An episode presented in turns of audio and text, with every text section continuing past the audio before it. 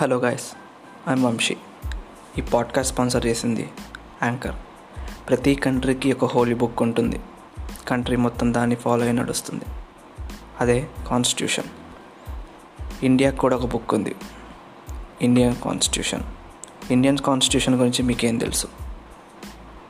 ఎవరు రాశారు, ఎలా రాశారు, అందులో ఏముంది?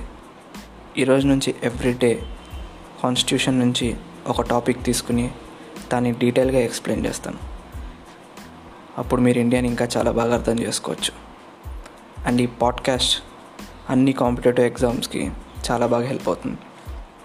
So stay tune.